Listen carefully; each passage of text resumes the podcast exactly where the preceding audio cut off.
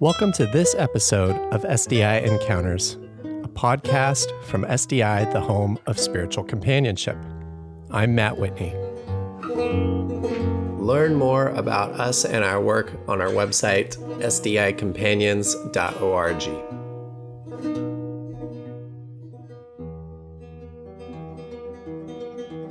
Here at SDI, we have an initiative that brings emerging spiritual companions in the first half of life to our community, helping us weave a web of intergenerational wisdom and practice, which we call the New Contemplatives.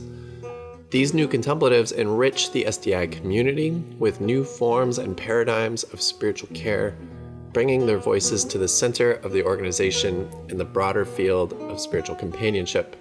In this episode, our new contemplatives coordinator, Lizzie Salsic, talks with one of the 2021 new contemplatives, Sunyata Kopriva. Sunyata talks about their spiritual journey and practice of spiritual companionship.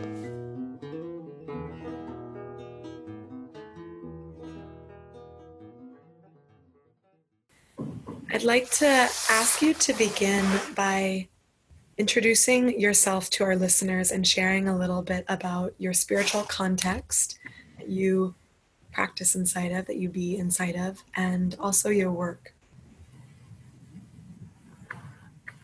Well, I'm Sunyata Kopriva. I'm a um, registered yoga teacher and licensed psychotherapist. I work within the field of trauma studies um, I work with folks who have experienced various forms of trauma. Um, I particularly work with children, adolescents, and young adults. Um, I do individual therapy, couples therapy, family therapy, and group therapy, as well as hold special retreats and workshops for clients and um, other sorts of, of healers so that they can better serve their communities. Mm-hmm. And I, I, have a particular passion for um, doing work that is culturally congruent. Um, so this means that I look at not only what work are we um, as healers doing for our clients, but are we actually heeding our own advice? And are we actually heeding the the resources that um, we feel are very powerful for transformation and goodness and change for our clients, do we actually internalize those ourselves? Um, and I think this is, I start off with, with that um, introduction for myself because I think it gives a practical context for um, what can be a very impractical um, sense of Vajrayana Buddhism, which is my my spiritual shell, my spiritual seed, my spiritual home. Um, I came to um, meet Vajrayana again uh, in my late teens after a, a childhood experience of Christianity and specifically Catholicism. So I had very sort of rich spiritual experiences as a young kid. I felt like I could only get so far in understanding the, the mystical, energetic experiences that I was having um, within the church, and specifically with my um, with the priests that were at my my family church. Um, so because I kind of I hit a wall in understanding what was happening with me through the the priest lens and the the church's lens, I I had to take that understanding back to myself. I had to take the experiences back to myself and really explore, um, kind of through my own ignorance, what was happening, um, and find some sort of grounding and um, context for it. So it's it's I know it's very vague in terms of like just spiritual experience as a child, but um, I actually don't think the the context matters much. Um, I just think it's important to know that that it's sort of a very strong sense that there is a world beyond what we can see and touch and smell. Um, and so as I as I continue to try and um, I think find grounding spiritually for you know very strong um, the very strong spirit that that I am. Um, I actually started to experience psychological decline, um, and through there's a lot of sort of family upheaval at that time. Um, and in trying to like because i didn't have a home that i could understand um, a spiritual home that i can understand what was happening and spiritually means that i also couldn't wrap my head around really you know and have support the way that i needed it to understand what was happening in my family mm-hmm. um, and therefore in me on all these multiple levels and so i didn't question when it was time to um, take the refuge in the bodhisattva vows i, I in fact felt like it was um, kind of you know officially overdue. Um, but then my my heart had already taken it. I had already arrived home. I want to talk a little more specifically now about your about your ther- therapy practice and also um, the work of spiritual companionship and and spiritual direction. Um, uh, you know it's expressed in various ways within SDI and just in in the world and in the work itself. But I wonder if you could say a little bit more as a therapist. What was it like for you to start seeing um, a spiritual director outside of a therapeutic relationship or a psychotherapeutic relationship, and how does that then show up in your practice and where do you see the intersections of psychotherapy and spiritual companionship. Can you speak a little bit? Absolutely. Um, it feels kind of old school and also revolutionary to speak of um, psychotherapy and spirituality together. Um, you know, I think in in old school healing terms, psycho, social, emotional healing um, they're not separate at all, but they've been separated. And so in in Western psychotherapy training. And so I feel like I developed really great inquiry skills, um, assessment skills, technical understanding of, of mental health and, and the psychosocial world. But I always felt like there was something lacking. And so when I started to when I when I started to really get into the depths of um, what is trauma, what's traumatic for people, how does trauma um, reverberate throughout people and families and communities, and then what do people do in response when they're traumatized? Um, when I started to get to the depths of it, I found a real hole. I found a hole in what was needed to heal. It's in it's in being able to recognize that that inseparability from source or God or the divine or mm-hmm. something other than this this really wounded planet. And I couldn't I couldn't help folks settle into that hole and explore that hole um, without a spiritual lens, obviously. And so, even with very young children that I worked with, um, I started to find various ways of talking about the divine and the unseen and and that's when I started to see more and more progress with the communities I worked with.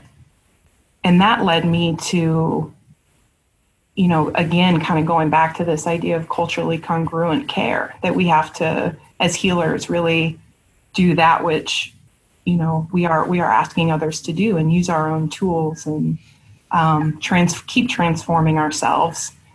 I knew I needed to deepen my spiritual practice. That the spiritual life that I had um, embraced up until this point no longer sufficed and so, um, because I, I, I, heard and saw this greater call for my understanding of what that hole was in in people and especially traumatized folks. And every realm I went to outside of spiritual direction um, was very scattered and didn't know what to do with um, my spiritual questions and, and spiritual inquiries. And so the, the process of spiritual direction, you know, personally and therefore professionally, because there really is no no separation for me, helped me work through my own hole, helped me work through my own trauma, and continues to. It's a it's a safe container to to ask questions and receive guidance and share fears related to being both human and divine. Mm-hmm. So the, the spiritual director I work with is not Buddhist. I actually find that really helpful um, because so much of my work as a psychotherapist and um, a cross cultural psychotherapist is to learn to put things into words and contexts that are, are not my own. And so, you know, working with a non non Buddhist spiritual director helped me continue to to see things outside of my own experience and my own lens while at the same time really affirming my experience and healing the deep wounds that that I have. Um, and I, I have felt a, a radical shift in how I'm able to sit with others in their darkness and really respectfully share my journey through my darkness with them and move really wisely towards towards the light, so to say, or towards towards healing and integration and reunification with their fuller selves. So as I've as I have integrated am integrating to forever process, I feel like I can not only see my shortcomings, but really share my gifts in a deeper way with with my clients. And sometimes that means that I talk in spiritual terms, and sometimes that means that um, I find other language and other ways of communicating spiritual things in very kind of more mundane ways.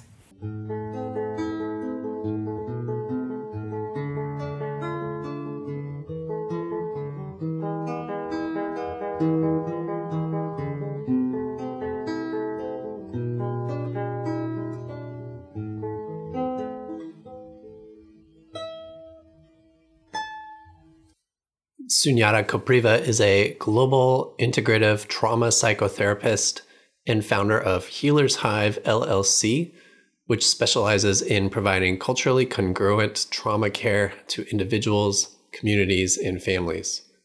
They are a gender varied, queer, Buddhist, yoga teacher, meditation teacher, and clinical social worker with Irish, Dutch, Czech ancestry which is about your uh, current project and still in some ways upcoming project that I know a little bit about Healers Hive. And I wonder if you could share with our listeners a little bit about that project and what you envision for it and what inspired it. Yeah. I am. Um, so Healers Hive is um, a very new project for me. Uh, that is truly, yeah, still being birthed um, daily.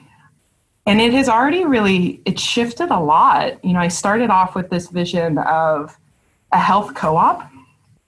Um, and I think that that is still where we'll go um, in time.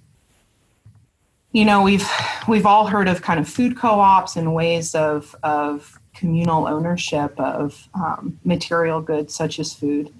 Um, but given the given the capitalism of of healthcare um, and the injustices that that has created, um, I wish to, you know, one of my life projects is is to create a health co-op, and that means that the clients are just as accountable to the business as the practitioners that there becomes a, an evening out of that that hierarchy, which can get in the way of real um, transformation. mm-hmm. um, on both ends. And so in a co-op, you know, people would everybody would buy into the business and and get um, dividends from the business. So everybody would benefit in a more equitable way. Um, so that's my ultimate vision, and I'm I'm trying to suss out kind of where that is going to happen and in what timing and you know what steps um, come first, second, third. And so I started out um, building an LLC. So Healers Hive is currently an LLC. It's a private company. The mission is to provide culturally congruent trauma care for young people in their communities. Mm-hmm. So within that, you know, in the structure and in the, the delivering of, of services, I hope to truly reach um, healers as well. I, I, hope to reach the teachers and um, parents and um, librarians that interact with young people. We're all we're all touched by young people in some way, and um, and they need us just like we need them. And so I have this this really holistic vision um, and wide vision of what needs to be present to not only make our world a little less traumatizing for our young people, but what is actually going to start to reverse the, the damage that's been done and is being done. And in order to do that, you know, I, I just kind of like I've expressed in various ways on in this interview, like we're all accountable to that. Um, and I think we all need to get to a new place in our wisdom and vision of what needs to change in order for real healing to take place on a more communal level.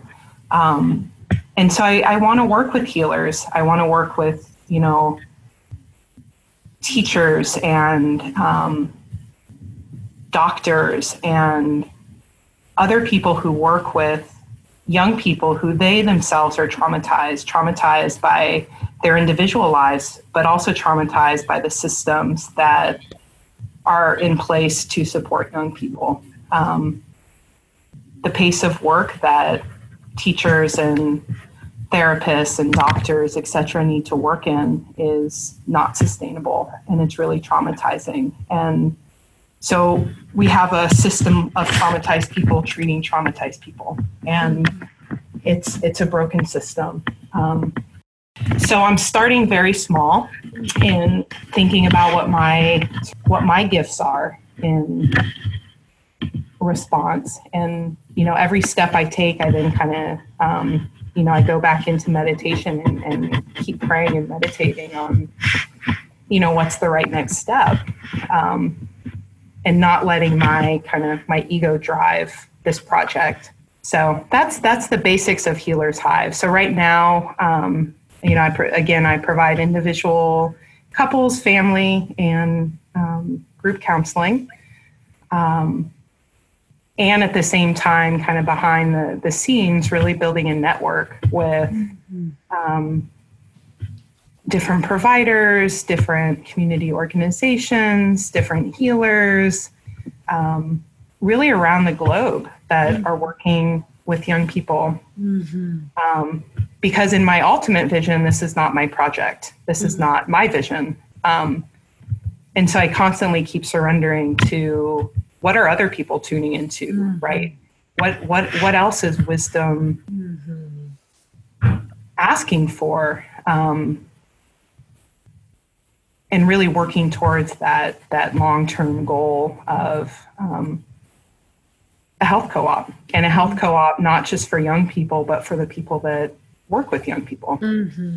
and are impacted by young people mm-hmm. so that it can be a really um, it, the healing can come full circle mm-hmm.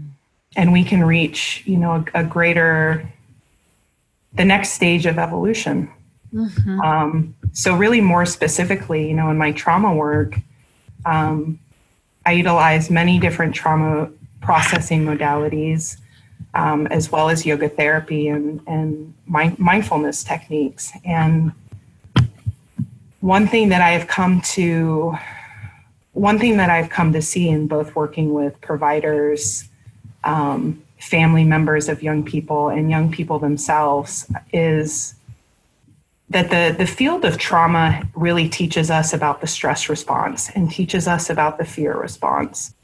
And as I continue to listen really, really closely to how people are experiencing trauma, I've come to see that the kind, kind of intrinsic reptilian fear response that we have that is, is activated by trauma is overutilized. And people are now traumatized by really neutral experiences. They're traumatized by their own thoughts that have nothing to do with trauma. So they can, you know, where in a lot of cognitive behavioral therapies, they um, you know they teach people how to challenge their thoughts or challenge their beliefs or um, you know kind of you know go go take a walk in the park to um, you know kind of get that emotional depression unstuck. Um, but really really deep down what is happening is people are traumatized by their own thoughts there there there's fear of what we think. There's fear of of how we're feeling.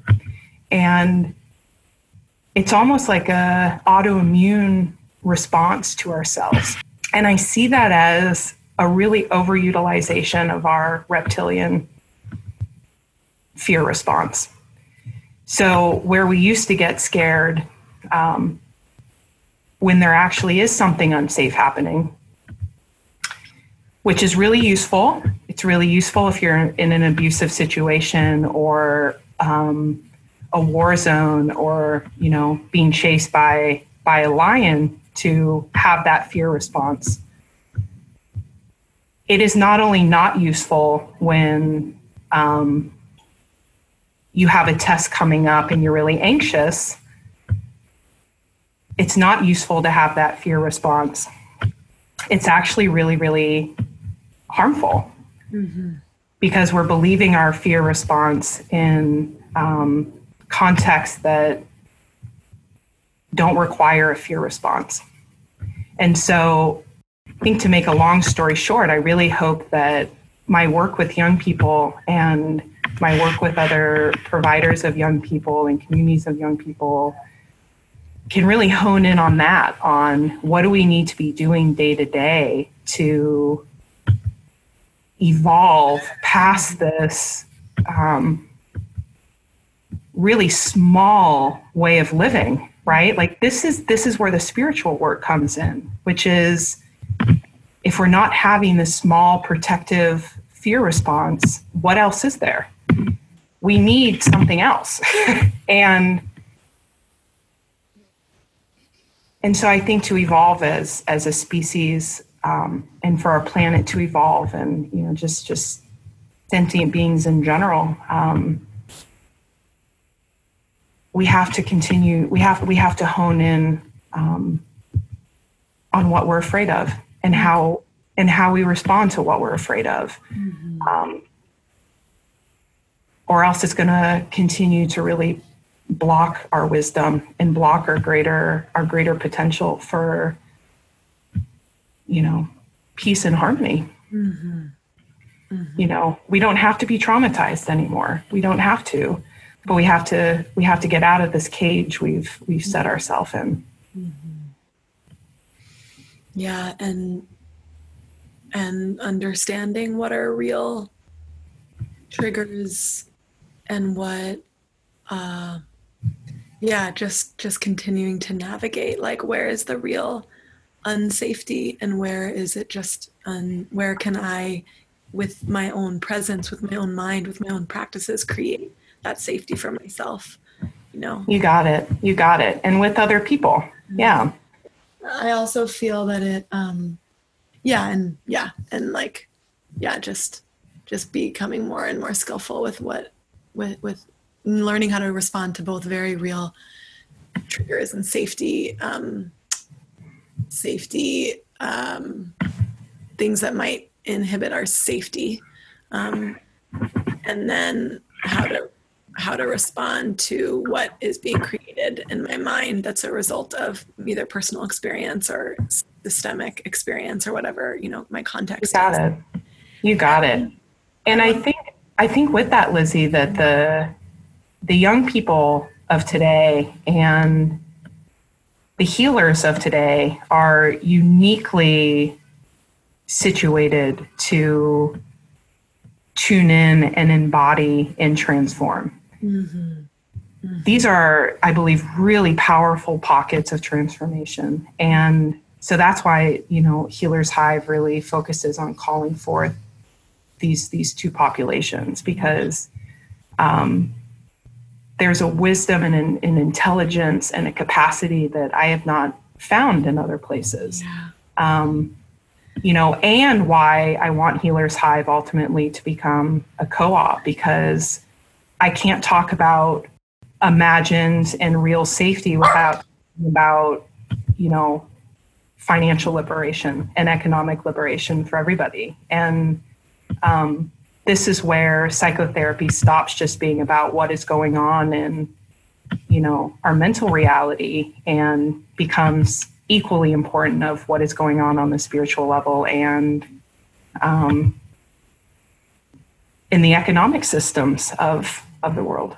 Mm-hmm, certainly, yeah. It also it speaks so much as well. I mean, I think the intersections of healers and young people is so ripe and potent in so many ways. Um, and I'm also hearing just the way for you that that emergence that your journey of uh, personal you know quote unquote personal or individual emergence or your own um, movement deeper and deeper into yourself and your soul relates so much to them to like emergence on a communal level and what's really being brought forth in the world and like the transformation of systems. And i'm seeing in you just such a a beautiful example of um, how how those how the transformation of the systems that we live and work inside of is so so supported by and not able to be separated from like our own internal emergence and how they how they co-create each other really. Absolutely. Yeah. So, just on a, a, a, closing personal note, I'd love to ask where where is an area of your life or heart or self that you're growing in that feels an edge for you and what helps you? Are there any practices or anything specific that helps you sustain your growth when you are these moments mm. you know the my on, my ongoing trauma recovery um, is is really present right now, and it impacts um, how I show up for myself, how I show up for my family and my friends, and um, you know, for for my clients and colleagues. Um, and I'm just really tuning into that. I'm tuning into when my life is dis- disrupted and um, when there's hurt and wounds and when I'm just going through the kind of natural um, enlightenment process, um, the level of what I what I will call trauma that happens, um, and so that's what I'm honing in on now as I, um, you know, can continue to. Uh, be open to where my life is going and what it's going to look like. Um, again, being culturally congruent and honing in on how I'm embodying my reality um, and my truth kind of moment to moment.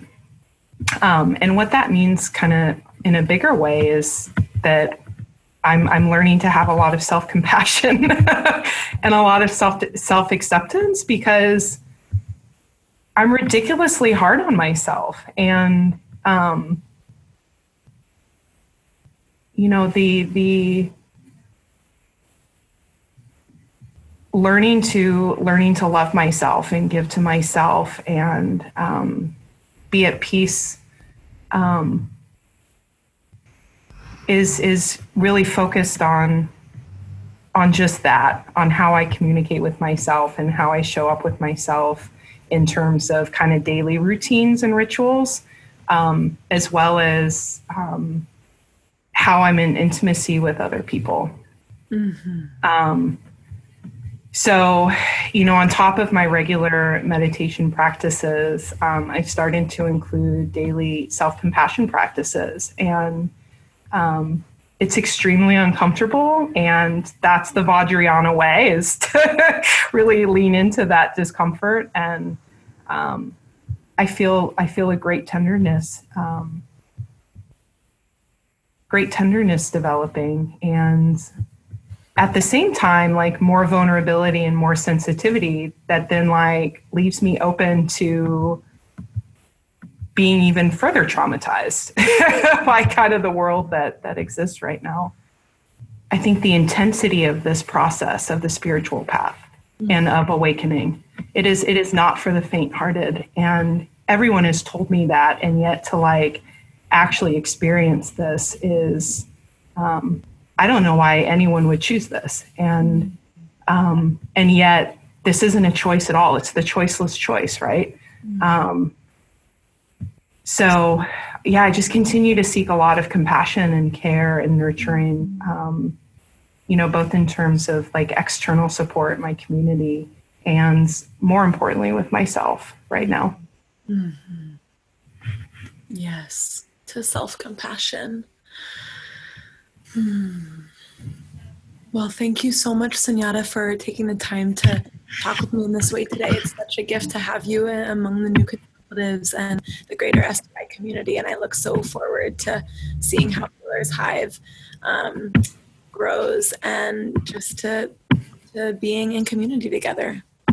Thank you so much, Lizzie. Thank you for your love and support with the new contemplatives and um, this this all helps ease the the craziness of the spiritual path. So thank you for thank you for your questions and your attunement and um, and for bringing together the new contemplatives. It's already um, you know I think we're building a really beautiful container and um, so thank you thank you SDI.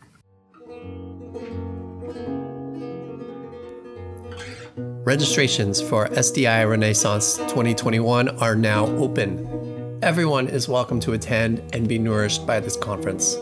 Go to sdicompanions.org for the details and registration options. If you're enjoying this podcast and you want to help us share and spread the word about the life giving practice of spiritual companionship, you can help us out by subscribing to this podcast through your favorite app. You could give us a like or even write us a review. Thank you for listening. This is Matt Whitney with Spiritual Directors International. Thanks again for listening. Your time and your presence here are deeply appreciated. If you liked this show and would like us to continue making them, please do subscribe now while it's fresh on your mind. Also, we would love to hear from you, so please feel free to send in your comments and suggestions to the email address podcast at sdiworld.org. SDI is the home of spiritual companionship. Learn more about us and our work on our website, sdicompanions.org.